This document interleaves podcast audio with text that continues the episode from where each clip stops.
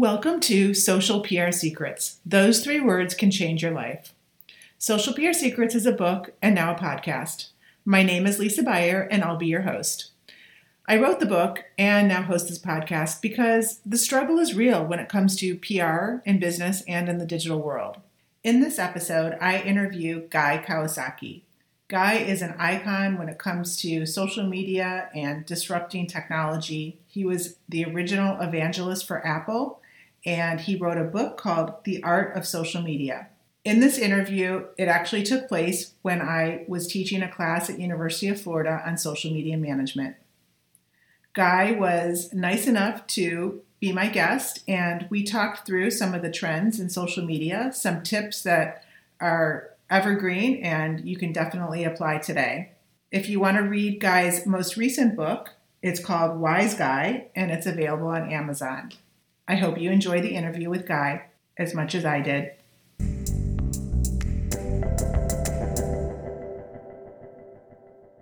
Okay, hi everybody. So we're here today with Guy Kawasaki as our guest. Hey Guy, how are you? Good. How are you? Good. So I'm just going to keep the screen on you because you're our main focus, and um, we're going to be talking this week about social media content. So the students are already familiar with you thanks to um, we have the required reading of your book, and then your name is on my book, and then our third book that we have. I know that you like this book too is Ask Gary Vee. So those are our three books that we're using, but we also have guest speakers like you giving your expert knowledge. So I thought we'd start off about Alltop and tell us what our students should know about Alltop and why, as a social media manager, we should use it.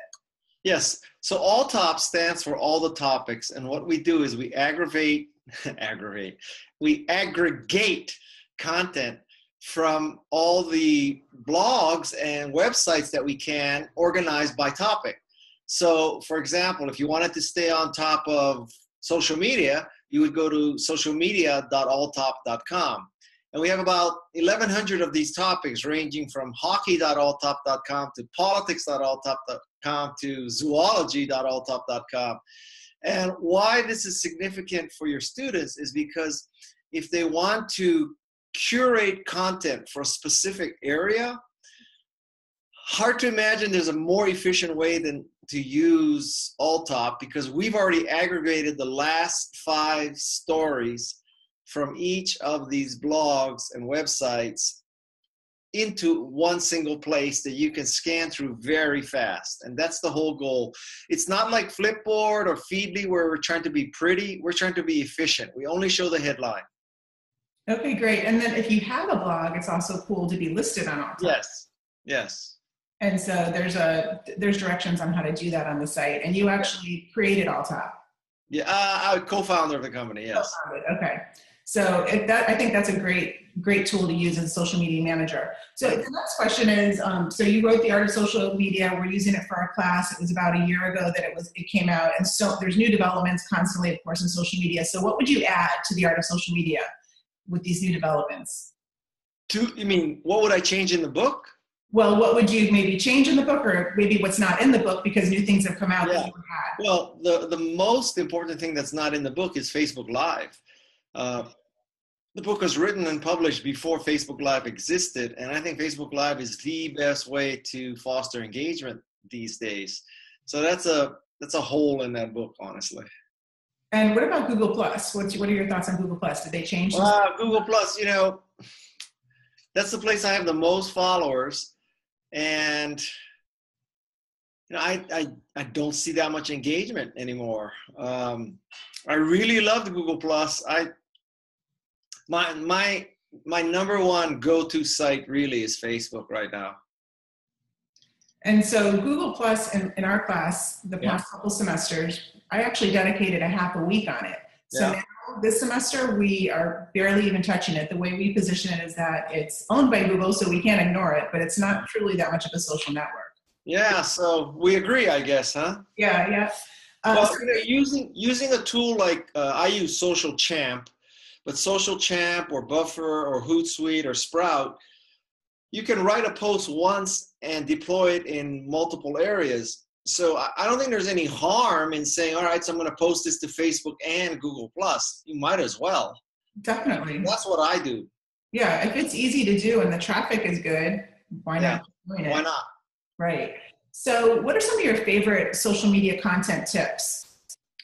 Uh, by far, the most important tip is that every time you post, there should be a picture or video with it. That you, know, you can't just post plain text anymore. And I also think that you can uh, repeat tweets, repeat posts uh, much more than most people do. I, I, repeat tweets like four times.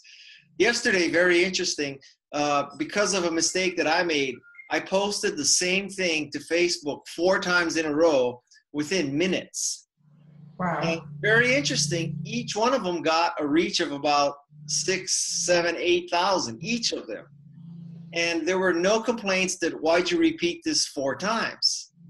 So, you know, I don't know for certain that the four, five, six, seven, eight thousand people were not the same four times, but it seems to me if they were the same people who got it, somebody would complain.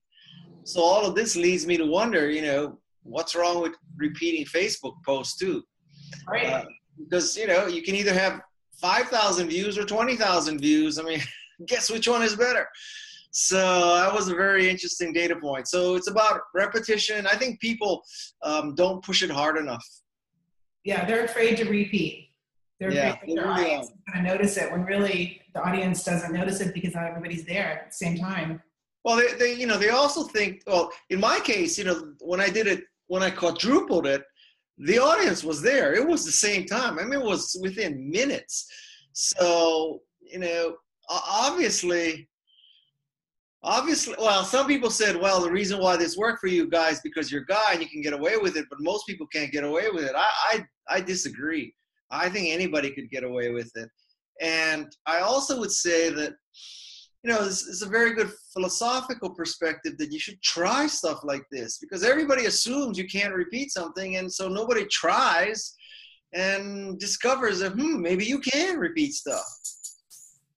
Definitely, definitely. So that brings me, we're talking about Facebook. Mm-hmm. Facebook Live. So you've been really big on Facebook Live, and I've been watching a lot of your. You probably go a couple times a week, right? Yeah. Um, so what are your tips on? Uh, so there's the live content, and then there's the after live content that people can, can go back to. So what are some of your tips on using that as a content strategy? Sure. Facebook Live for me has been the most effective way to foster engagement and I I do it in so many different ways. And at one level, I, I just have an iPhone, right?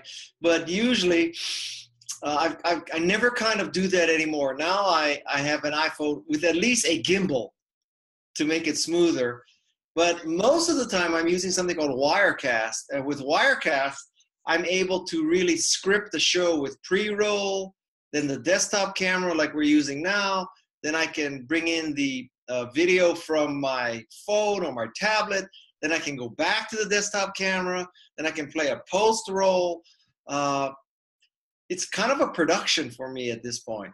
Have you always done it that way, or when you first started, did you just do it just the? No, when I first started, I just held up a phone like everybody else, yeah. but I just wanted to have more control over what was happening and I saw it being so powerful that I thought, well, you know, sh- it's, just too amateurish. Like even large brands today, they're just holding a phone up. I mean, it's kind of a joke. But would you say that's better than not doing it at all? Yes, absolutely. Because what I hear from the conferences that I go to, the brands that, and brands that I work with, I mean, they're afraid to go live. They're just plain out scared to do it. What are they afraid of? They're not planned they don't they're not going to look good they're not going to send the right message. So what do you say to that? I say man up. I agree. I agree i agree. So what's the difference between facebook live and facebook mentions? Well facebook mentions is an app for a smartphone that uh, let's see. It it is it is for a subset of people uh, verified public figures to use. You're one of them, and Peg is one of them, right? Yes. Okay. So that they never miss mentions of themselves. And so I think only about a couple thousand people in the world can use mentions. So there's mentions. Okay. And Facebook Live is obviously completely different because Facebook Live is not an app, it's a, right, service. And then there's Facebook Pages, which is for people who manage pages to use. And then there's regular Facebook app. So uh, it's kind of confusing, quite frankly. Yeah, it is. It is. And so I was noticing you and Peg were talking about Facebook mentions, and the Facebook mentions people maybe got access to the two two way. Did you get first access? Yes. Facebook? So uh, the the several thousand people who use Facebook mentions, we are able to create a Facebook Live and then invite somebody on stage with That's it. awesome. Yeah, So when will that be available to everybody else? Do you know? I, I have no idea. Uh, Because we could be doing this on Facebook Live right now, Absolutely. which would be Absolutely. And and there's another uh, service being announced this morning from Blue Jeans. And what Blue Jeans is is an online video conferencing system. I was going to use that instead of this today. Actually, Yeah. I wasn't sure. And that's not just for one to one. That's for like you know, you could have like nine people all over the world on a video conference, and the main one shows in the main area, and then there's the ones who are not talking on the bottom, right? So now that can feed into Facebook Live. Awesome. So that is Facebook itself is doing this where you could have one person in the corner. But if you use Blue Jeans, you could have this, you know, nine people using Blue Jeans broadcasting through Facebook Live. That's super cool. Yeah. That's great. So you Yeah. you guys heard it here, straight from Guy. So we're gonna have to check that out for our class for sure. So just moving on to Canva, you are the brand evangelist for Canva. We are Yeah. using Canva for our class to do all kinds of creative things. Great. So what's it like to be the brand evangelist and how did you how did you connect with Canva? Yeah. So the, the way I connected with Canva is actually Peg Fitzpatrick was using Canva on my account. And Canva noticed that I was using Canva and they reached out to me via Twitter. Awesome. and one thing led to another. Um, I really believe that Canva is democratizing design, just like Macintosh democratized computers.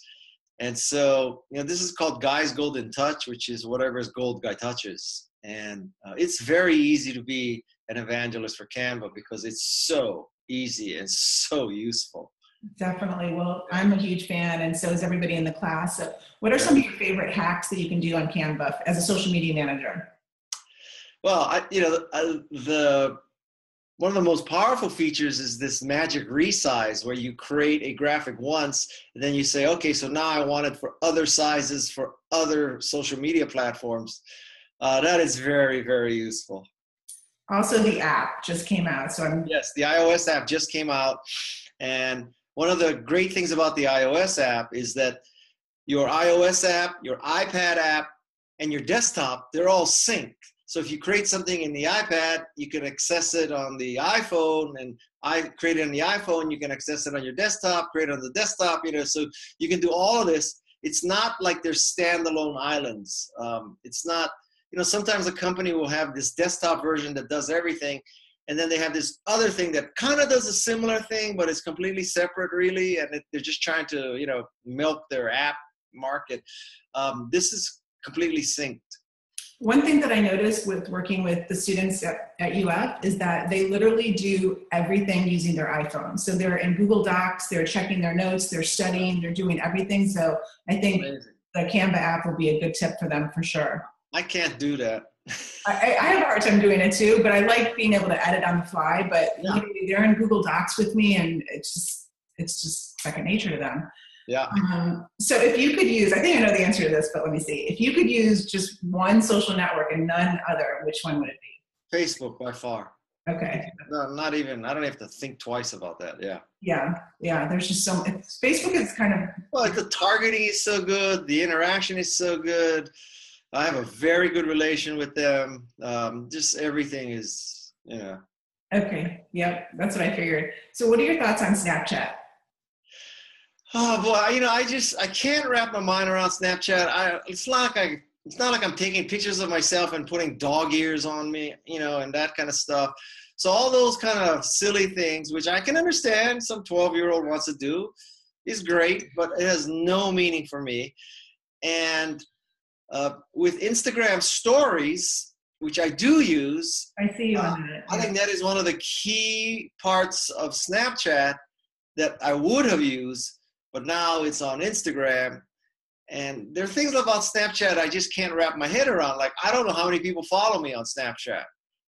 and I don't know if there is a way to tell if you know. I just it's super hard to measure for sure. Yeah. It's, it's, fun, but it's super hard to measure, and fun doesn't equate to ROI. Right? Well, yeah, but you know, if you're a 12 year old, you're not you're not caring about ROI, right? Yeah, so, yeah, uh, but it's, it's, a different world. I don't I don't know. You know, brands keep saying how great it is to use Snapchat. I don't understand that because, like, if you if you are a huge brand and you can buy your way into be one of these suggested things or you can name a filter or something like that okay but you know how does guy kawasaki use snapchat i have yet to figure that out yeah yeah it, it's still i think the jury's still out on it we'll see what happens right yep um, okay, so a couple more questions. So social media can be super consuming and it's hard to balance if you're, even if you're not in the social media business like we are. So what do you do to balance work life from being consumed by all the different screens that are around us?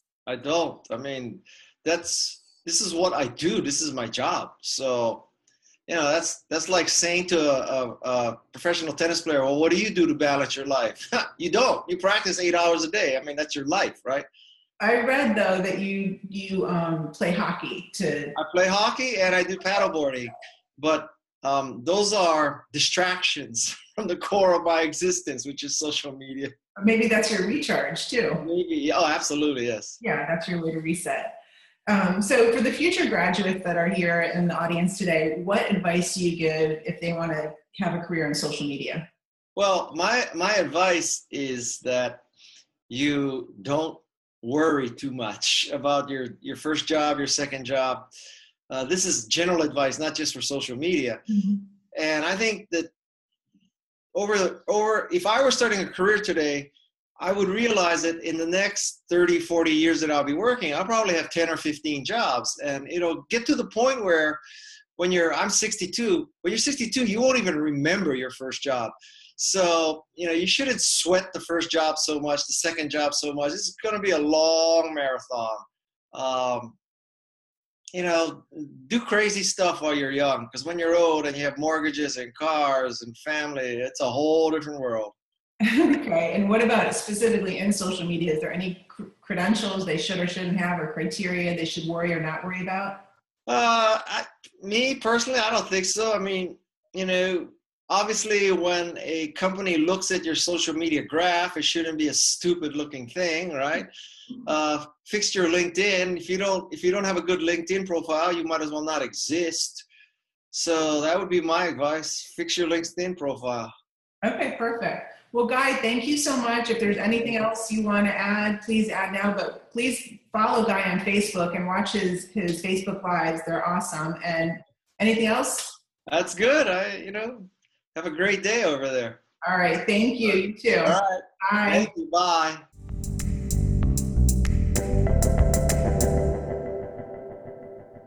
Thank you for listening to this episode of Social PR Secrets. If you like what you heard, check out the book on Amazon or follow our blog at socialprsecrets.com. This episode was sponsored by The Buyer Group, a social PR agency striving to keep our balance in the digital world, practicing public relations, social media, and search marketing, while occasionally drinking a glass of wine or two for the best creativity and results. Thank you all for tuning in. If you would like to get a free chapter of Social PR Secrets, go to socialprsecrets.com slash free.